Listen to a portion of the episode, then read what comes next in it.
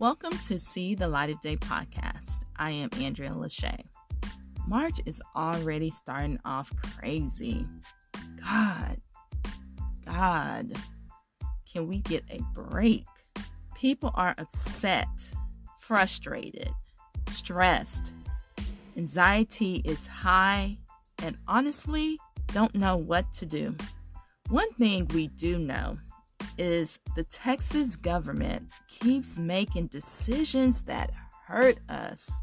Leadership is so important.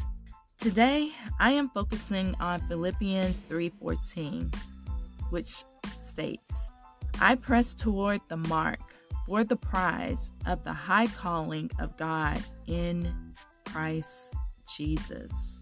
If you are upset about Texas reopening, please contact your governor and local officials.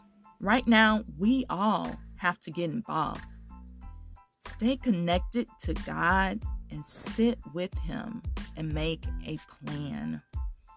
A plan of what we need to be doing at this very moment.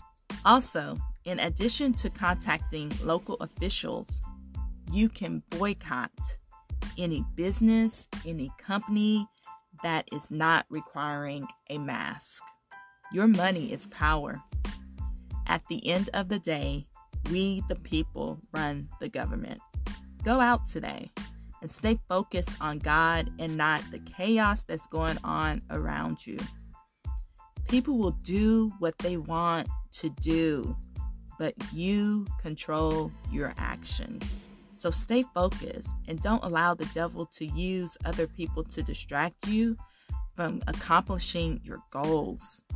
Please don't let 2021 pass you by without achieving your goals. Stay focused. Stay focused. Stay focused. This is See the Light of Day podcast. I am Andrea Lachey.